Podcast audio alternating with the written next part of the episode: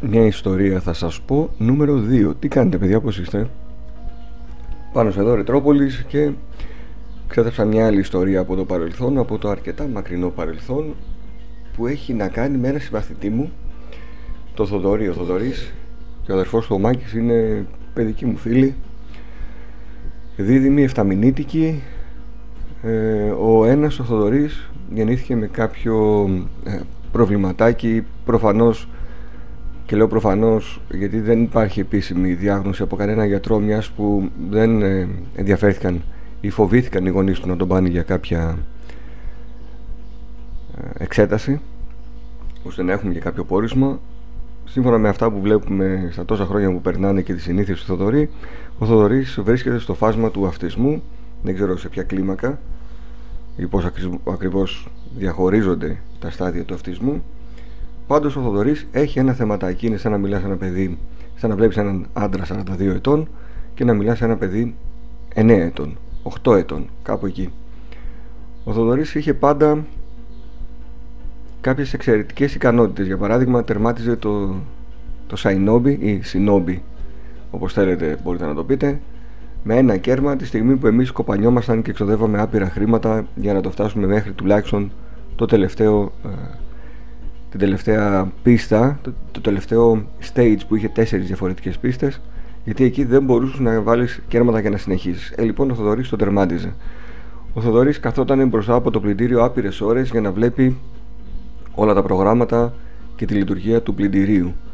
Ο Θοδωρής είχε ένα τετράδιο μπροστά του και έγραφε αριθμούς από το 1 μέχρι όσο έφτανε στην τελευταία σελίδα, στην τελευταία γωνία μέχρι και στο πίσω μέρους του τετραδίου εκεί δηλαδή που τελείωνε η σελίδα και υπήρχε το πιστόφυλλο Παρ' όλα αυτά ο Θοδωρής ήταν πάντα ένας κολλητός μου φίλος γιατί δεν μου άρεσε να βλέπω ε, να τον εκμεταλλεύονται να τον κοροϊδεύουν για τις όποιες δυσκολίες είχε. Επίσης ο Θοδωρής θεωρώ ότι αδικήθηκε όλα αυτά τα χρόνια γιατί αν τον είχαν πάει οι γονείς του για μια διάγνωση ενδεχομένως να πήγαινε και σε ένα σχολείο κατάλληλο για τις ε, περιπτώσεις αυτές για να μην έχει μαθησιακές δυσκολίες να αναπτύξει κάποιες δεξιότητες σύμφωνα πάντα με τις ικανότητές του και να μην είναι ένα παιδί που απλά περιφέρεται στους δρόμους μαζί με τον αδερφό του. Αυτό θεωρώ ότι κράτησε γενικότερα πίσω και τον αδερφό του. Παρ' όλα αυτά όμως, ο Θεοδωρής είχε πάρα πολύ χιούμορ και δεχόταν οποιοδήποτε πείραγμα και δέχεται ακόμη να θυμηθώ έτσι δύο-τρία σκηνικά που κάναμε τότε στο Θοδωρή, στα οποία συμμετείχε και ο άδερφό του, γιατί και εμείς δεν είχαμε τότε το κατάλληλο μυαλό και την οριμότητα για να σκεφτούμε ότι ίσως κάτι από αυτά που κάνουμε καλό θα ήταν να μην τα κάνουμε. Πρώτα απ' όλα, ασχολώντας από το δημοτικό, βάζαμε το Θοδωρή. Α, το πιο. το πρώτο. Το Θοδωρή που ήταν. τότε λέγαμε ότι είναι ο χαζούλης της παρέας. Πόσο λάθος κάναμε. Τότε όμως τον χαζούλη της παρέας τον φωνάσαμε αρχηγό ώστε να νιώθει ότι κάποιος είναι και να το βάζουμε μπροστάρι για ό,τι χαζομάρα θέλαμε να κάνουμε. Για να μην πω καμιά πιο βαριά λέξη. Έτσι λοιπόν ο αρχηγός ο Θοδωρής έκανε πότε πότε το χέρι του ε, ότι κρατούσε μικρόφωνο και γυρνώντας, σχολώντας από το σχολείο μέχρι να γυρίσουμε στα σπίτια μας σκεφτείτε μια απόσταση 10 λεπτών ο Θοδωρής έμπαινε σε όλα τα μαγαζιά και έπαιρνε συνεντεύξεις από τους ιδιοκτήτες με ερωτήσεις του τύπου «Τι πιστεύετε, άλλα τα μάτια του λαγού και άλλα της κουκουβάγιας ή όχι» Εντάξει βέβαια όλος ο κόσμος ξεκαρδίζονταν στα γέλια γιατί πραγματικά ήταν πολύ αστείο το θέαμα να μπαίνει ένα πιτσιρίκι πέμπτη δημοτικού, τετάρτη δημοτικού και να κάνει τέτοιες ερωτήσεις σε ενήλικο κόσμο. Ε, άλλες ερωτήσεις που έκανε είναι εσείς κόβετε αποδείξεις ή δεν κόβετε αποδείξεις; Ε, μπαίναμε σε συνοικιακά καταστήματα παπουτσιών και έλεγε ο Θοδωρής που δεν είχαν μάρκες και τα λοιπά και έλεγε μήπως έχετε φέρει τα καινούρια Jordan Air Max 180 ξέρω εγώ ή τα Reebok Pump με αποτέλεσμα στην αρχή να υπάρχει μια αντίδραση του καταστηματάρχη ότι όχι δεν τα ξέρω αυτά τη δέκατη όμως φορά που πήγαινε ο Θοδωρής να ρωτήσει το ίδιο πράγμα στο ίδιο κατάστημα Σχεδόν μας κυνηγούσαν οι καταστηματάρχες και φεύγαμε εμείς τρέχοντας και γελώντας. αν έχετε φίλους ή αν έχετε παιδιά που έχουν αντίστοιχες περιπτώσεις μαθητών καλό θα ήταν να τους εξηγήσετε ότι πέρα από το πολύ σημαντικό βέβαια να τους κάνουν παρέα πρέπει να τους εξηγήσετε τι συμβαίνει σε αυτό το παιδί πώς θα έπρεπε ενδεχομένως να το αντιμετωπίζουν πώς μπορούν να το βοηθήσουν και αν θέλουν γενικότερα να κάνουν παρέα καλό θα είναι να τους συμπεριφέρονται σαν ένα ισότιμο μέλος εμείς ποτέ δεν διαχωρίσαμε το Θοδωρή, ποτέ δεν τον βγάλαμε εκτός παιχνιδιού γιατί δεν μπορούσε να μας ακολουθήσει. Α, θα ήταν μπάλα αυτό που θα παίζαμε, θα έπαιζε μαζί μας. Θα ήταν μπάσκετ μαζί μας και ας μην ήταν καλός. Θα τον έπαιρνε η ομάδα που είχε τους καλύτερους παίχτες ώστε να υπάρχει μια ισορροπία. Θα βγαίναμε και όπως και βγαίνουμε ακόμη για καφέ κανονικά σαν να μην υπάρχει κανένα πρόβλημα γιατί δεν υπάρχει κανένα πρόβλημα. Μάλιστα είναι τόσο ευχάριστος στην παρέα που το πιθανότερο είναι να βγεις και να πεθάνεις από τα γέλια μπορεί να κοροϊδεύει τον αδερφό του μπορεί να ε, γελάει με το οτιδήποτε που σε άλλους φαίνεται όχι και τόσο αστείο με αποτέλεσμα να σε παρασέρνει και σένα και να θες να γελάσεις μαζί του γενικά είναι ένα πάρα πολύ καλό παιδί ο Θοδωρής. Απλά θέλει πάντα την προσοχή. Το μόνο μου άγχος είναι όταν θα παντρευτεί, αν παντρευτεί κάποια στιγμή ο αδερφός του και αν μείνει μόνος ο Θοδωρής. Στο σπίτι πώς θα μπορέσει να ανταπεξέλθει εκεί πέρα θα χρειαστεί τη στήριξη και της αδερφής του και του αδερφού του αλλά και των φίλων του. Θέλω να πιστεύω ότι οι λίγοι φίλοι που έχει θα είμαστε εκεί για όσο μας χρειάζεται αλλά αν έχετε περιπτώσεις σαν το Θοδωρή και οι γονείς του Θοδωρή αντιδρούν με τον ίδιο τρόπο καλό θα ήταν να βρείτε κάποιο τρόπο να τους μιλήσετε. Εγώ πριν από κάποια χρόνια είχα μιλήσει στη μητέρα του η οποία δυστυχώς συγχωρέθηκε και της είχα πει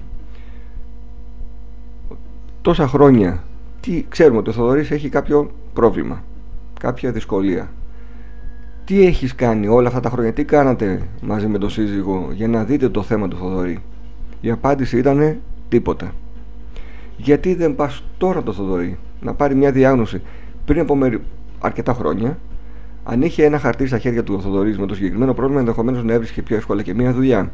Να έμπαινε σε κάποιο Δήμο και να μπορούσε να συντηρήσει τον εαυτό του για όσα χρόνια όταν θα έχουν φύγει και οι δύο γονείς από τη ζωή.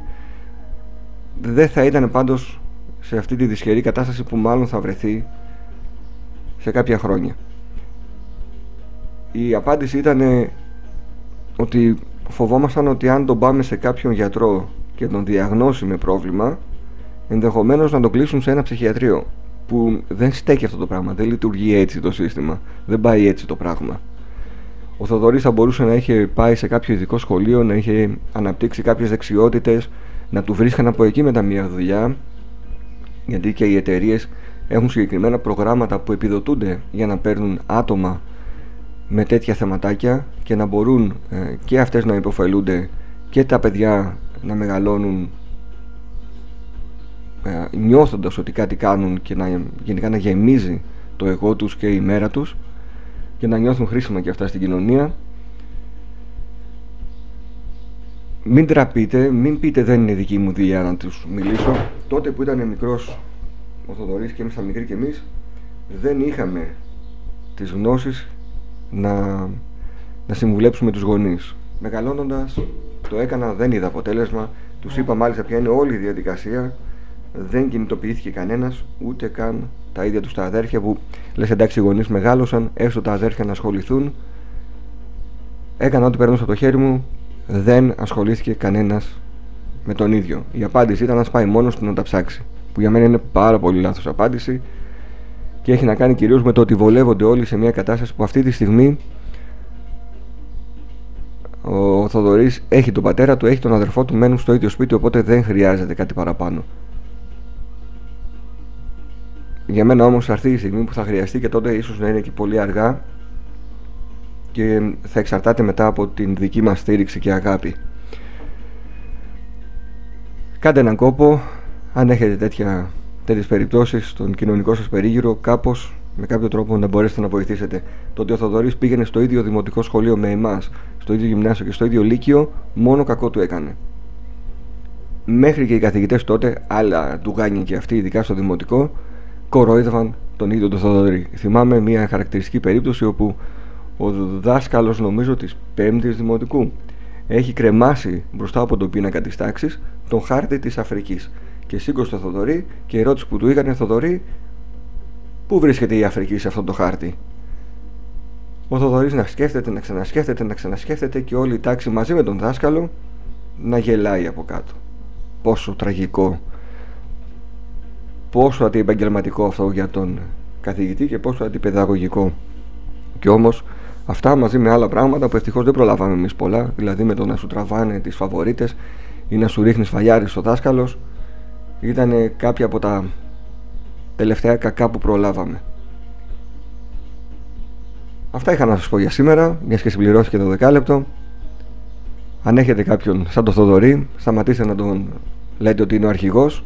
Σταματήστε, σταματήστε να επικροτείτε κάθε χαζομάρα που κάνει, γιατί δεν θα το βελτιώσετε, χειρότερο θα τον κάνετε. Και βοηθήστε τον. Καλή συνέχεια.